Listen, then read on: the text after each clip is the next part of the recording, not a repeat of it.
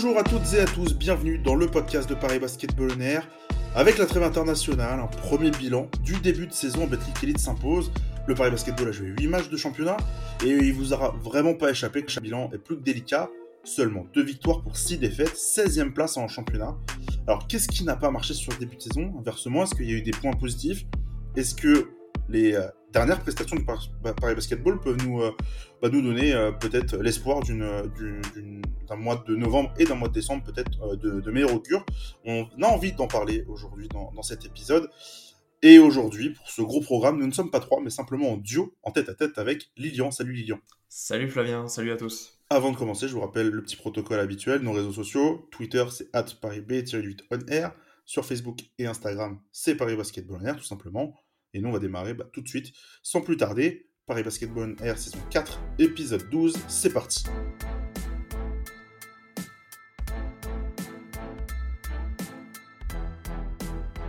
Bonjour à tous, c'est Ismaël Kabagaté euh, du Paris Basketball.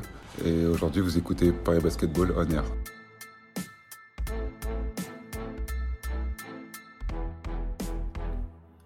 Et dans un premier temps, on voulait simplement se poser la question que penser euh, du début de saison du, Paris Basketball Je vous le disais en préambule, seulement deux victoires pour six défaites.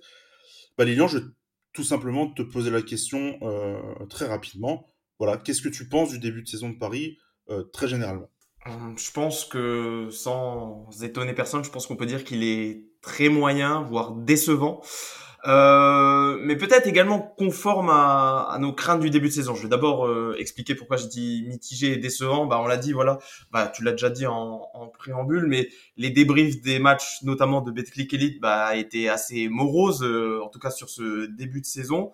Euh, Paris a fait des prestations bien loin de ce qu'on a pu voir en pré-saison et qui auguraient bah, de bonnes choses pour débuter pour débuter la saison 2022-2023, mais ça s'est pas confirmé dans, dans les premières rencontres. Alors on l'avait dit, le calendrier de Paris était compliqué, certes, mais c'est surtout les plus globalement les, le contenu des prestations qui nous a déplu à Paris, euh, une défense complètement absente, notamment sur les tout tout premiers matchs. On s'y attendait un petit peu, euh, mais c'est surtout l'attaque qui était tellement flamboyante euh, sur euh, la pré-saison bah, qui a qui a décliné, qui était peut-être un petit peu moins créatrice euh, dans dans le jeu et un peu plus stéréotypée que ce que à quoi on pouvait s'attendre. Et c'est en ça que bah, c'est décevant et en plus en plus que le contenu n'était pas là, les résultats eux non plus ne suivaient pas. Mais mais au final c'est un petit peu conforme à ce qu'on avait dit. On, s'en réfère beaucoup à la, la preview qu'on avait fait en début de saison, mais parce que pour une fois, c'est dur. Les, les, exercices de preview sont durs de prédire vraiment ce qui va se passer un petit peu dans les saisons des clubs. Mais pour le coup, les choses qu'on avait pointées du doigt, euh, eh ben, elles se sont révélées vraies, en tout cas jusqu'à présent. Euh, L'absence d'un véritable meneur gestionnaire euh, s'est vu, notamment que ce soit dans la gestion des matchs pour euh, les victoires, mais également la gestion euh, des matchs en eux-mêmes d'un point de vue, euh, notamment sur les sur la partie offensive on sentait pas forcément de construction réelle dans, dans le jeu, en tout cas. Et euh, il y a eu également, on avait pointé la faiblesse dans le secteur intérieur en, termes de, de, quantité, en termes de nombre. On a bien vu que l'arrivée de Jeremy Evans a fait beaucoup de bien dans ce secteur-là.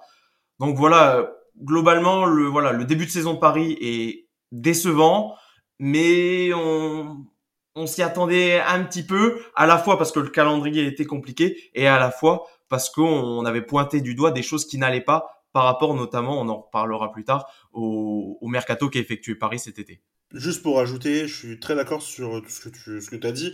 Je vais juste appuyer une chose sur le calendrier. Effectivement, était très difficile. Tu as commencé par euh, trois matchs à l'extérieur sur les quatre premiers euh, de, la, de, la, saison. Et justement, sur ces quatre premiers matchs, tu n'avais pas ton coach pour coacher. Et je suis moi entièrement persuadé que ça a changé beaucoup de choses. Paris a démarré en 0-4. Et depuis que c'est Will Weaver qui coach, si je vous dis pas de bêtises, le bilan est à l'équilibre, euh, bah, du moins en championnat parce qu'il y a deux victoires, il y a eu deux victoires de défaite. Et en, et en Eurocup, euh, bah, il a tout simplement gagné deux matchs et, perdu seulement deux matchs. Donc aussi, ça peut faire partie des, symptômes et des, euh, des, des, symptômes justement qui ont permis ce, début de saison bah, vraiment, délicat et pas, et pas à la hauteur de ce qui pouvait être espéré bah, à la mi-septembre. On en parlait en off, Lilian, et, c'est toi qui, le pointais du doigt. c'est un début de saison en fait qui ressemble beaucoup au Paris Basketball, non? Ben oui, après alors chaque saison a un peu son, histoire. Forcément, il y a eu la première saison, création du club, saison assez forcément c'était début, tu découvres tout, on vous l'a fait découvrir dans des articles sur le site, même en, podcast, voilà, c'était vraiment euh, les grands débuts. Tu décroches ta première victoire en championnat euh, seulement à la sixième journée, mais le souci c'est que ça s'est un petit peu répété sur les autres années. Euh, la deuxième saison, tu commences en 1-5 jusque en fin, fin novembre, tu es en 1-5, une seule victoire, 5 défaites. Euh, la troisième saison, c'est l'année Covid assez particulière, mais tu avais quand même des aspirations assez fortes euh, sur cette saison-là. Et euh, tu as eu beaucoup de mal en début de saison avant voilà le run final qu'on connaît pour finalement accéder à la, à la Betclic Elite.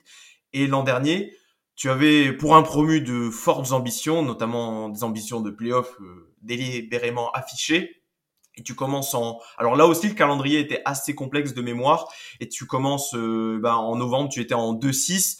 Tu avais eu des victoires un petit peu miracles à Cholet, notamment au buzzer, euh, contre l'Asvel.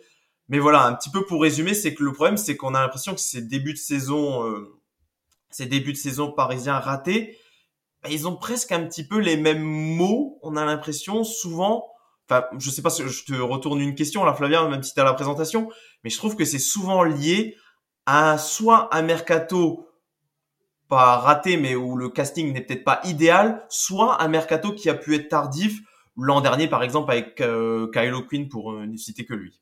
Oui, oui, et même euh, encore la saison d'avant, donc la saison de Pro B où Paris monte en Betclic euh, t'as euh, Ryan Botwright qui arrive, je crois, le 28 février, donc à la deadline. Et, euh, et avant ça, les, les, en tout cas, les résultats n'étaient pas forcément à la hauteur, même si je crois que c'était un bilan à l'équilibre où, en tout cas, Paris végétait autour de la 8 place, 6 place. Mais il y avait Mélan Barbie titulaire qui avait 19 ans, c'était ses, ses, premières vraies minutes en tant que titulaire en professionnel, et, et c'était un rôle qui était déjà trop euh, trop grand. Enfin, la, veste était vraiment trop trop grande pour lui. Et euh, et il a fallu l'arrivée d'un Américain, l'arrivée d'un vrai meneur de métier expérimenté pour que derrière se débloque la suite de la saison pour Paris. Alors c'est un sprint, ça j'étais joué 25 matchs en, trois mois, mais je, je, pense que sans Ryan Botret, Paris ne serait pas monté. Et la preuve, en fait, à chaque fois, euh, depuis, je pense, 4 ans, parce que même encore la première saison, on va pas la compter, le mercato avait été fait en, en août. Mais souvent, je trouve que Paris se crée des problèmes dans son, dans son mercato estival, là où il n'aurait pas forcément besoin de, de, de s'en mettre. D'autant que par rapport à d'autres équipes, euh, en tout cas, on va dire dans ce qui est la norme euh, dans les championnats de France, beaucoup d'équipes n'hésitent pas à faire des changements assez tôt dans les saisons. On l'a déjà vu là sur celle actuellement en cours. Strasbourg a changé des joueurs, euh, Limoges également. Euh, et même euh, et même Paris, dans au-delà de faire des recrutements bruts et secs, dans ses euh, au niveau des pigistes médicaux, mais souvent un petit peu de temps à, à les choisir et, et on on ne s'explique pas forcément pourquoi Paris est parfois assez frileux sur le marché des transferts alors que bah pourtant ils ont le budget pour. Euh, il y a les contrats qui peuvent expliquer cela. Paris donne des contrats assez juteux par rapport certainement, en tout cas de ce qu'on peut en savoir par rapport à, peut-être à d'autres clubs au budget plus moyen en Betclic Elite. Et c'est vrai que c'est quelque chose qu'on pointait déjà du doigt les, les saisons précédentes et qui bah, se répète un petit peu encore, euh, encore maintenant. Je te propose, disons, qu'on avance dans, dans, le conducteur, dans la trame de ce podcast pour vraiment plutôt se rapprocher du terrain, parler un peu plus basket, parler de ce qu'on a vu sur les huit premiers matchs de, de championnat. Euh, vous avez pour l'Eurocup, déjà tout ce qu'il faut savoir de ce qu'on a pu analyser en tout cas euh, lors de l'épisode précédent. On va se focus uniquement sur le championnat. Euh, Lilian, je te, bah, voilà, peut-être première, euh, première question très générale. Qu'est-ce que toi tu as vu sur le plan de jeu mis en place par, par Will Weaver cette année? Qu'est-ce qu'on en retient? Quelles sont les grandes lignes en tout cas de, ce, de, de cette manière de, de cette nouvelle manière de jouer pour Paris? J'ai envie de dire qu'on on sait qu'il y a une manière de jouer pour Paris et une seule. Celle-là, ça, on l'a, on l'a bien compris. C'est son jeu, son fameux jeu up tempo. Mais dans le même temps, j'ai envie de dire qu'on voit pas, euh, en termes notamment de, alors on sait, voilà, je le dis, la manière de Paris, on sait comment il joue, mais j'ai l'impression qu'il n'y a pas de, de schéma clairement établi, en tout cas notamment sur les systèmes de jeu. Euh, je sais pas si c'est quelque chose où tu me rejoindras. J'ai pas l'impression qu'on voit des systèmes se répéter inlassablement match après match sur des, sur par exemple des sorties de temps mort ou alors euh, parfois les, les, débuts de match sont un peu scriptés. On voit, en tout cas pour ma part, je, je vois pas des systèmes se répéter pour euh, notamment certains joueurs en particulier pour les mettre dans les bonnes positions. Et, et ça, ça me dérange un petit peu. Alors euh, dans le jeu tempo de Paris, bon, on voit bien qu'il y a il y a des, une chose qui est claire et nette, c'est un, c'est un jeu qui, qui pourrait être très apprécié aux, aux États-Unis par les analytics. C'est beaucoup de trois points, beaucoup de lay-up, assez peu de, de tirs euh, dans la raquette à mi-distance. Euh, on a même vu que un Jeremy Evans a apporté un petit peu cela, cette, cette alternance euh, dans la peinture. Mais en tout cas, moi, ce que j'en ressors, c'est alors là, je me concentre beaucoup sur l'attaque, mais c'est que bah, je trouve que Paris OK a un style de jeu clair, mais euh, manque un petit peu de, structuration et de schéma dans son jeu. Je te rejoins euh, largement là-dessus, peut-être pour faire plus un focus en défense. En fait, même, même plus largement, je trouve que Will Weaver est assez frileux sur ses adaptations et qu'elles sont, je trouve, assez rares. Par contre, quand il s'adapte, et moi, je, on, je sais qu'on l'a cité dans le podcast euh, de débrief en Eurocup il y a quelques jours, le passage en zone, par exemple, qu'on a vu contre, contre Le Mans et contre Trento, donc en Eurocup, mais contre Le Mans en, championnat, fait, je trouve, partie des, des, seules adaptations que tu vois vraiment, euh, où, par rapport aux, autres matchs, où je trouve vraiment ça s'est Enfin, ça, ça, nous a éclaté au visage en fait cette, cette manière de défendre par rapport à ce qui, à ce qui peut être proposé euh, euh, d'habitude du côté de Paris, puisque déjà ça a défendu, on peut commencer déjà par là. Euh, c'est plutôt rare par rapport à la 17e défense du, du championnat. Et, euh, et, effectivement, je te rejoins sur le côté offensif où on n'a pas forcément souvent l'impression de retrouver euh, des, systèmes qui se, euh, qui se répètent et d'avoir déjà vu même deux fois la même action depuis le début de la saison. Je prendrai même des exemples pour dire que un garçon comme Gauthier Denis, par exemple, pourrait avoir ce, être en tout cas bénéficiaire de ce genre de, système où, où tu peux peut-être mettre en place des, des, choses plutôt simples pour le trouver dans le corner. Et souvent, quand il a le ballon, encore une fois, c'est des, ballons où il va être un peu, euh, un peu euh, bah, remis à lui-même à, prendre des tirs un peu compliqués, même si je trouve que moi, je, je trouve pas son début de saison euh, mauvais à, Gauthier mais dans la généralité, c'est vrai qu'on on, on laisse beaucoup de, liberté, en tout cas, aux, joueurs. C'est peut-être aussi là le, problème de cette équipe. Moi, je trouve que ça manque un peu de cadre. Et il y a des joueurs qui en font peut-être un peu trop, mais ça, je te laisserai continuer là-dessus. Bah là, on en revient un petit peu au, au, au comment dire, aux choses qu'on pointait du doigt euh, en, dans la preview. C'est cette absence de meneur gestionnaire. On a plus l'impression en tout cas euh, que ça joue un petit peu à l'instinct pour Paris. Et, et c'est pas étonnant quand on voit les joueurs qui portent la balle. Alman est un très bon passeur, mais un passeur euh, parce qu'il sent le jeu et pas parce que il établit le système et il fait la bonne passe au bon moment dans le bon angle. Euh, c'est plus parce que il a fait une, première différence individuellement et qu'il arrive ensuite à décaler pour un coéquipier. Et c'est un petit peu la même chose pour Tyrone Moilas en moins bien, j'ai envie de dire. Et du coup, ben c'est des choses qui se voient dans la même dans les euh, même dans les victoires de Paris euh, bah chaque on, même quand il y a eu des avances fortes je me rappelle le match du Mans est globalement très très bien maîtrisé par Paris euh, dans sa globalité. Mais quand Le Mans fait un retour à la vers euh, le troisième quart temps ben on se dit que tout est possible et qu'ils peuvent repasser devant. Parce que quand Paris perd un petit peu pied dans une rencontre eh ben on a l'impression que il se noie presque complètement et qu'il n'y a pas de, il n'y a pas quelqu'un pour, euh, en tout cas un joueur capable de, de reposer le jeu, de calmer les choses pour, euh, pour remettre des systèmes en place et pour, euh, et pour restructurer un petit peu cette équipe. Et c'est ce qui fait, bah, c'est une des choses qui font grandement défaut. Jérémy Evans a apporté, euh, comment dire, un semblant de structure parce qu'il fait des choses très simples en attaque et il a pris un rôle assez important très rapidement. Et ça, ça a bien aidé, par exemple, dans les moments un petit peu, dans les moments où Paris a un petit peu de difficultés, notamment en attaque, ben, il a permis de, de, à cette attaque de, de, gagner, pardon, en efficacité. Et, et donc voilà, c'est un petit peu, c'est un petit peu le problème avec Paris, ce qu'on avait grandement pointé du doigt, et également le fait de pas avoir de meneur, peut-être ce petit manque d'alternance avec le secteur intérieur, même si, même si Je sais pas ce que tu en penses, ça va quand même beaucoup mieux depuis quelques matchs maintenant. Alors, bah, tu, tu, tu pointais le, le problème du, du, manque de meneur. Euh, bah, je voulais juste euh, te donner une petite stat pour, pour appuyer ce que, ce que je vais dire après. Euh, donc, Tyrone voilà, c'est le joueur en championnat qui perd le plus de ballons de toute la Betclic Elite, 4,7 par match. Le quatrième, c'est Kyle Holman avec 3,6. Et le huitième, c'est Amir Sims. Certes, il a joué que la moitié des, des rencontres en championnat, mais il a 2,8 par match. Paris qui est, je crois, donc, je vous l'ai dit, 17e, 17e en, perte de balles par, par rencontre cette année. Pardon, pardon, oui, du coup, deuxième, deuxième du, championnat avec, avec 16, quasiment 17 ballons perdus par, par rencontre. Et tu vois, tu parles de Tyrone Wallace, qui n'est pas forcément un bon passeur. Je trouve que c'est pas un passeur créateur, c'est pas celui qui va trouver la, la, la bonne passe, en tout cas, le, qui va créer euh, une passe qu'on va appeler décisive, mais c'est plutôt un passeur opportuniste. Je trouve en tout cas qui va, qui va trouver des, pas des passes faciles, mais en tout cas dans, dans, dans des passes qu'on, qui, qui, que le jeu demande. Et quand il essaie justement de créer des choses, c'est là où il va s'en mêler un peu les pinceaux, ou alors quand il va essayer d'y aller tête baissée.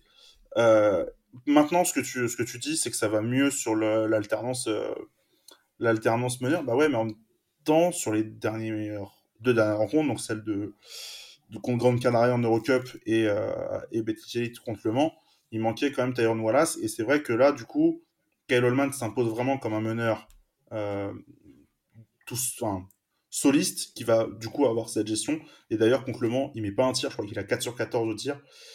Mais il fait pas un mauvais match parce que je, moi, je, sais que c'est le nombre de tirs qu'il a loupé, je les ai pas vraiment sentis dans la rencontre tellement je l'ai trouvé connecté au jeu et, qu'il faisait ce que le jeu demandait. Donc quand il y avait une passe à faire, il la faisait, il allait pas forcer un tir.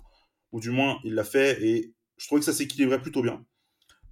Et bah, forcément, quand, tu, quand, quand, quand, on voit ça, on se dit forcément, euh, il, manquait Tyrone Wallace. Euh, il y avait John Beguerin qui était capable un peu de, de, de, de, prendre le ballon, de, jouer avec. Tu du Axel Toupane aussi qui est capable de remonter le ballon. Tu as une alternance en tout cas plus simple. Et puis, Jérémy Evans qui a quand même des mains à l'intérieur. C'est Dustin Sleva qui a plus de minutes. Et c'est pour un intérieur, c'est un très bon passeur. Moi, je trouve globalement que l'équilibre s'était mieux formé avec Jeremy Evans. Ça va être un, un débat qu'on aura plutôt en fin d'émission, mais je te rejoins, je te rejoins complètement là-dessus. Justement, sur un peu bah, les minutes du, Paris Basketball, on voit que quand même, donc on l'a dit, il y a deux meneurs qui polarisent beaucoup en termes d'utilisation de la balle, de usage. Comment Will Weaver utilise son groupe plus globalement, euh, que ce soit en termes de minutes, que ce soit du ballon dans les mains ou que ce soit en termes de tir, qui prend les tirs, qui a le plus de minutes? Je te laisse un peu dé détailler tout ça, Lilian. Bah, en début de saison, quand il y avait du coup euh, ce duo, euh, Alman Wallace, il prenait énormément, énormément de place. Euh, au détriment de, de, joueurs qui avaient un rôle plus conséquent dans l'équipe. Euh, bah, ceux qu'on a en tête notamment, c'est Dustin Sleva et, et Gauthier Denis, même si tu l'as dit, ça va un petit peu mieux depuis, depuis quelques matchs. Euh, et les intérieurs étaient un petit peu sevrés de ballon, alors qu'ils étaient plutôt très efficaces. Amir Sims fait un très bon début de saison avant de se, avant de se blesser. On a été surpris de ses, de ses performances. On l'attendait pas aussi, peut-être aussi bon et aussi complet dans ce profil un peu hybride 3-4, 4-3. C'est un, c'est un, comment dire, un, il a un corps d'intérieur, mais un petit peu un jeu délié, donc c'est assez particulier. Euh, on avait trouvé aussi que Ismaël pardon, Kamagaté, qui était de plus en plus responsabilisé, euh, notamment la saison dernière, ben, redescendait un petit peu en termes de, de fréquence de tir et aussi du type de tir qu'il pouvait tenter. Euh, il est pas mal là sur un peu du, du catch and finish, euh, alors que l'an dernier, on pouvait peut-être le voir faire s'écarter un petit peu plus ou en, en, tout cas tenter des choses euh, différentes. Euh, plus globalement, en termes de minutes, il y a peut-être un petit peu euh, une surdépendance quand il y avait Wallace qui jouait au, au duo. Peut-être que le duo jouait un petit peu trop et du coup s'essoufflait euh, parfois dans les rencontres, ce qui pouvait, ben, ce qui peut forcément engendrer des pertes de balles quand tu es un petit peu moins lucide.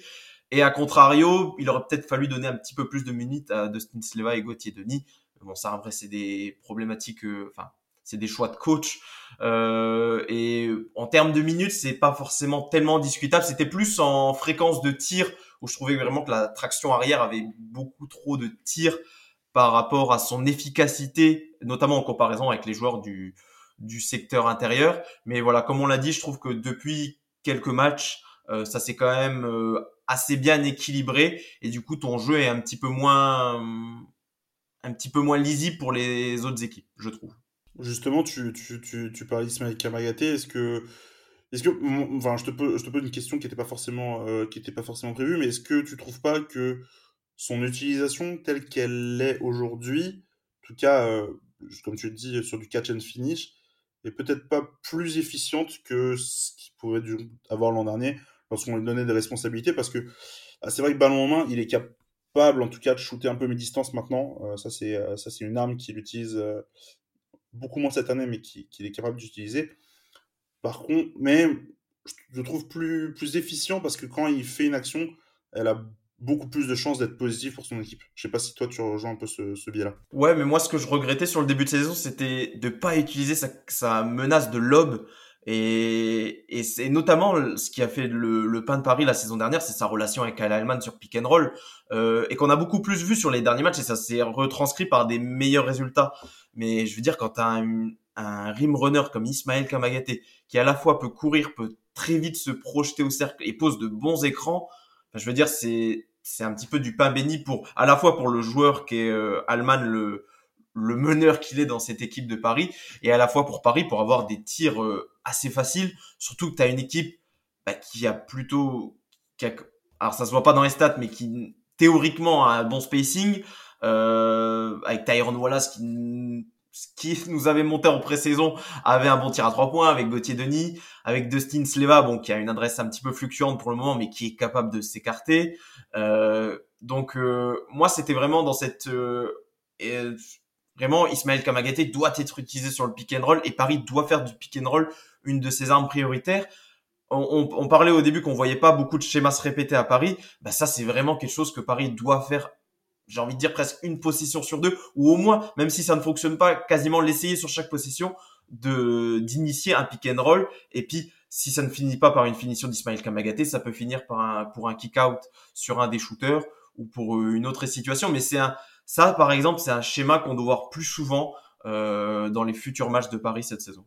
Est-ce que, on va, peut-être rentrer un peu plus dans, le sujet, tu, l'as cité tout à l'heure, euh, la manière de jouer de, Paris plairait énormément aux États-Unis. Je sais qu'on l'a déjà dit de manière caricaturale, pardon, que le Paris Basketball est une équipe de G-League, euh, si on veut vraiment grossir le trait. Est-ce que le jeu up-tempo parisien est adapté au championnat? Il y a beaucoup de statistiques. Paris gonfle ses stats parce qu'il y a beaucoup, beaucoup de possessions. Euh, je crois que c'est la 5 ou 6e évaluation du, euh, du championnat, alors que bah, c'est la 16e équipe au classement, donc des, ça, ça, retranscrit pas forcément la, le, le, jeu. Je sais que Blois aussi a une évaluation super haute, mais qu'ils ont, qui commence un petit peu à, baisser dans les, bah, dans, dans, les, dans, les, dans les classements, puisqu'ils ont fait un super début de saison, ils sont en 4-0, ils sont en 5-4 maintenant, donc ça commence aussi à redresser. Dis-moi un peu, Lilian, est-ce que tu penses que c'est adaptable, ce schéma est adaptable au championnat? Est-ce que Paris s'est trompé de, de, de, plan de jeu, tout simplement, ou pas? Dis-moi. Bah en tout cas, sur ce début de saison, ça leur donne pas raison. Ça, c'est le moins qu'on puisse dire. Euh, et j'ai envie de dire que même si Paris s'est trompé, ils vont continuer avec cette philosophie. Je vois pas pourquoi Will Weaver changerait maintenant son, fusil d'épaule euh, après seulement un petit peu moins de 10 matchs en, en Elite, surtout que ça a parfois rapporté quelques victoires. Mais c'est vrai que personnellement, j'ai envie de répondre par la négative à, cette question, mais euh, ça se voit dans les stats. Tu le dis, bon, forcément, si Paris joue plus de possession, les adversaires de Paris jouent également plus de possession. Euh, Paris concède le plus de tirs à deux points et à trois points en termes de totaux de la ligue. Et couplé à cela, c'est l'équipe qui concède également le plus de rebonds euh, offensifs aux adversaires. Donc forcément, toutes ces statistiques mêlées font que bah, Paris est une, des pires défenses du championnat, à la fois euh, statistiquement, mais également ça se voit également euh, d'un point de vue visuel, il y a énormément d'erreurs, que ce soit individuelles ou, collectives. Et, et, forcément, le fait que Paris attaque rapidement et après soit confronté en, en, défense à des attaques qui ne jouent pas au même rythme, qui te font défendre beaucoup plus longtemps, et surtout quand en Betclic Elite, pardon, euh, tu travailles beaucoup en défense. Il y a de nombreux écrans, il y a pas mal de mouvements quand même sans ballon. Et par rapport, euh, bah, on le compare à voilà une, une équipe de G League. Euh, j'ai envie de dire que de l'autre côté euh, de l'Atlantique, toutes les équipes jouent assez rapidement. Donc on va dire que même si tu attaques vite, de l'autre côté, tu vas pas défendre forcément hyper longtemps. Alors qu'en Betclic Elite, c'est, enfin, c'est les deux extrêmes. Tu attaques très vite, mais tu vas, euh, tu vas défendre très longtemps. Il y a des, il y a des attaques également en Betclic qui vont assez vite. On cite souvent euh, qui, avec Jean-Denis Choulet, qui a un jeu assez rapide également. Mais franchement, en comparaison avec Paris, des fois, c'est rien. Et surtout que, aussi, je trouve que des fois, Paris, voilà, on dit qu'il y a une absence de système. Euh, Paris de l'autre côté fait euh, attaque vite et en plus fait assez peu travailler les défenses adverses. Il y a souvent un écran euh, et puis bon bah ça essaye souvent une solution individuelle assez rapidement ou un tir. Et donc bah, tout ça fait que Paris peut se fatiguer et de l'autre tu donnes beaucoup de munitions à tes adversaires et c'est qui fait que si t'es, toi t'es pas au maximum de ton efficience offensive et on l'a vu ça a beaucoup pêché en début de saison euh, notamment en termes d'adresse qui n'était pas forcément au rendez-vous, et ben de l'autre côté, les, équipes adverses vont te le faire euh, payer et ça s'est vu en termes de totaux, alors que les pourcentages sur certains secteurs des adversaires sont pas forcément hyper hauts, hein, mais du coup le nombre de tirs que tu laisses aux adversaires, bah forcément fait que tu ça tombe dedans au bout d'un moment. Oui, c'est vrai que tu, tu, parles des, des, des, pourcentages. Paris a le 17e pourcentage à 3 points de championnat le 17e pourcentage au lancer franc, alors qu'ils ont, euh, en, tout cas pour les 3 points, c'est ceux qui en tentent le plus par match, à raison de 28 tentatives par rencontre, et troisième total de lancers francs tentés par match avec 25,6. Donc c'est des, c'est des, des chiffres qui sont pas normaux, et comme tu le dis, euh, moi je, si t'es pas à une, à une, à une efficience, une efficacité en attaque qui est euh, au minimum normale, tu vas pas pouvoir, euh, tu vas pas pouvoir les embêter. Moi, ce qui m'embête un peu, moi, je, pense que Paris peut euh, tirer, euh, tirer profit de cette manière de jouer, pas forcément tout de suite, peut-être à force de, de, aussi maîtriser, parce qu'il y a des joueurs qui ne sont pas du tout adaptés pour ça. de Sisleva, c'est pas un joueur habitué à courir. Gauthier Denis non plus. vraiment, c'est des joueurs qui sont, qui sont beaucoup plus efficaces sur demi-terrain je pense que ça va, ça, ça, va fonctionner, mais il faut absolument que tu aies un renfort dans le secteur intérieur, ou du moins que, que, tu, que tu laisses moins de possibilités à l'adversaire de, prendre feu à trois points. Et tu l'as dit, pourtant, les pourcentages adverses euh, globaux sur la saison sont pas, euh, sont, sont, pas fous. Je crois que c'est de l'ordre de 35-36% à trois points. Ouais, mais du coup, ils vont en prendre plus, ils vont en rentrer plus. Et le début de saison de Paris à trois points, il est cataclysmique. Euh, au lancer franc, ça a toujours euh, été un péché mignon du club. Euh, bah, ça change pas cette année, c'est encore, c'est encore très bas. Tu couples à ça le fait que tu perds un nombre de ballons colossal. C'est très compliqué sur, sur, bah, pour, pour le Paris Basketball de gagner des matchs. Et pourtant, j'ai envie de donner un peu d'espoir de, et de positivité là-dedans. Paris devait gagner à Bourg pour, pour l'ouverture du, du, championnat. Ça s'est joué à, bah, un carton un dernier carton qui, s'est mal passé. Tu es contre Blois, tu es dans le match tout long, il y a le, y a vraiment moyen de le prendre à domicile. Euh, je trouve que Paris n'a jamais été largué en soi, parce que même Monaco, ça a été très serré, et qui manque pas grand grand chose pour euh, que la pièce tombe de l'autre côté. En fait, je sais pas si toi tu me rejoins un peu sur ce genre de choses. Ouais, totalement. Et j'ai envie de revenir sur ce que tu disais en termes de, en termes de personnel. Je trouve ça intéressant parce que c'est vrai qu'en fait, le personnel n'est pas adapté selon le côté du terrain, j'ai envie de dire. Euh, en attaque, des joueurs comme euh, tu le disais, Dustin Sleva, sont pas forcément, s'imbriquent pas forcément bien dans bah, dans un système euh, qui joue très rapidement. Lui qui aime bien prendre notamment des positions au poste bas, et en même temps en défense, ton personnel, j'ai envie de dire sur le plan théorique qui est bon, mais parce que tu as des joueurs qui sont plutôt athlétiques, longs euh, Kyle Allman, Tyron Wallace, ils sont capables de défendre, mais dans la réalité du terrain, c'est carrément l'inverse. Euh, je pense qu'on a, on s'est beaucoup attardé sur le point de vue offensif, mais défensivement, c'est quand même parfois cataclysmique ce que propose Paris, euh, à la fois en termes de lecture et en termes d'effort, je trouve que ça va, mais vraiment parfois en termes de, de positionnement et de lecture, c'est catastrophique. Euh, et autant offensivement, je trouve que le, fait que Will Weaver soit revenu sur le banc, ça a permis d'améliorer les choses. Autant défensivement, à part ce qu'on avait dit, les certaines adaptations sur certains matchs, mais quand il reste dans son schéma classique, euh, soit de défense 1 contre 1, soit de d'essayer de switcher, euh, il y a beaucoup d'erreurs qui coûtent énormément de points à Paris. Et ça, voilà, il y a peut-être un petit souci dans les, les personnels euh, qui sont pas forcément adaptés euh, pour jouer en même temps des deux côtés du terrain. Ça tombe bien que tu parles de personnel. Je, te propose qu'on qu'on switch sur la, dernière partie de, de cet épisode qui était une ouverture sur la suite de la saison. On avait deux petits sujets là-dedans à vous, à, à, vous présenter. On va commencer par le premier. On l'a dit, les dernières sorties du Paris Basketball étaient euh, plutôt, euh, plutôt bonnes. Euh, voilà, il y a eu cette victoire contre, contre le Mans. Même en Eurocup, ça n'avait pas été déshonorant les, performances. Lyon, est-ce qu'il y a quand même de quoi avoir de l'espoir pour cette équipe parisienne?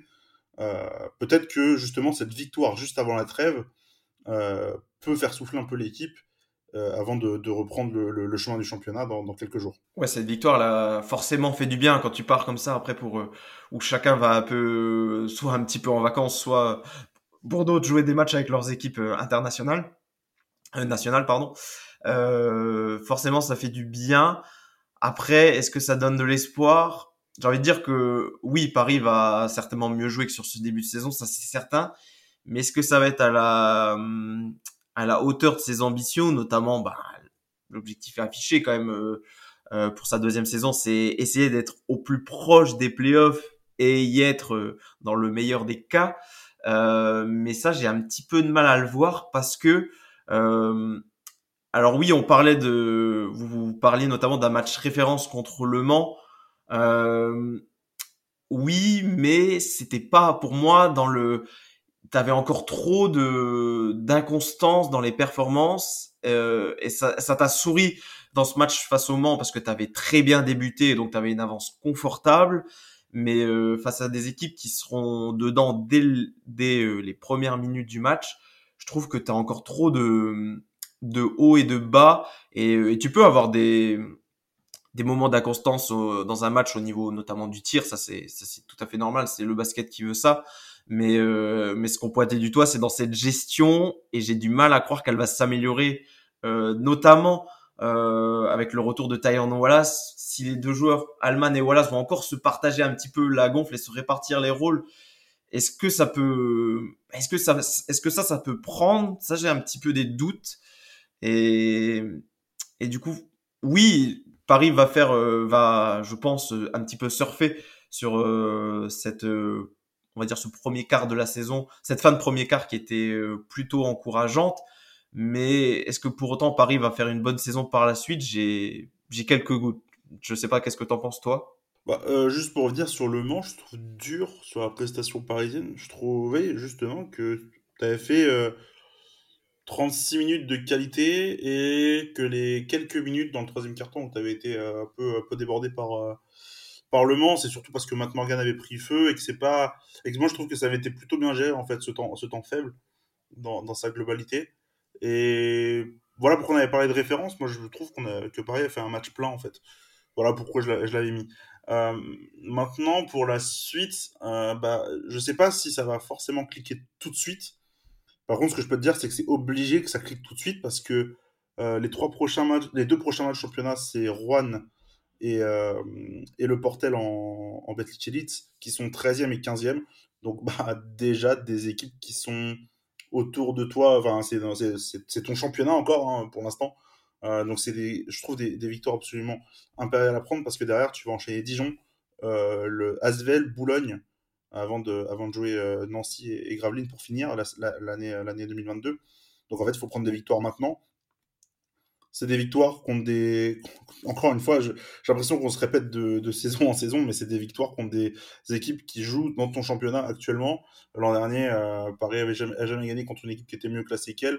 Euh, j'espère que cette année, ce sera un peu, un, peu, un, peu plus le. Moins bien classé, pardon. Et j'espère que ce sera le cas cette, cette année. Euh, je, je, trouve qu'il y a urgence en fait dans, dans le fait d'aller chercher des victoires parce que le calendrier qui va tomber derrière est plutôt relevé sachant qu'il y a l'Eurocup au milieu, je sais qu'on en a un peu parlé la semaine dernière, mais que bah, tu vas peut-être devoir te retrouver à faire un choix à la fin de l'année 2022. Est-ce que tu privilégies euh, les playoffs de Cup absolument ou est-ce que tu vas euh, euh, tout miser sur, le championnat? Ça va être, la, je trouve, la, question à résoudre pour, pour Will Weaver si jamais ça tourne un peu au vinaigre sur la, la fin de saison 2022. La fin de l'année, pardon. Je te propose qu'on finisse sur le dernier petit sujet euh, qui forcément a passionné énormément les foules euh, récemment parce qu'on a reçu un nombre de questions euh, bah, sur son cas absolument démentiel par rapport à d'habitude. C'est Jérémy Evans. Jérémy Evans qui était donc en, en pigisme médical de d'Amir Sim jusqu'au 15 novembre. 15 novembre, ça va être très bientôt, c'est dans deux jours pour nous au moment où on enregistre, demain pour vous quand vous l'écouterez sur, sur les plateformes. Qu'est-ce qu'on fait avec Jérémy Evans Tout simplement, on rappelle, que le Paris Basketball et même toute équipe en, en, ne peut avoir que 4 Américains euh, sur une feuille de match. Est-ce qu'on signe Jeremy Evans et on prend la décision de mettre un Américain sur le banc, qui ça pourrait être d'ailleurs, ou alors on préfère ne pas s'en, on préfère s'en passer, mais il faut dire que son apport depuis son arrivée était quand même assez exceptionnel. Bah tu vois pourquoi je suis pas très enthousiaste, c'est parce que pour l'instant Jeremy Evans n'est plus dans l'effectif, enfin techniquement normalement il est plus dans l'effectif de Paris. Euh, et j'ai bien peur que sans lui, on retombe un petit peu euh, sur l'équipe qu'on a eue en, en, début de saison. Euh, alors on a très clairement vu qu'il a, il a changé le visage de, de cette équipe. Et, euh, et pourquoi on en parle pour le potentiellement le prolonger?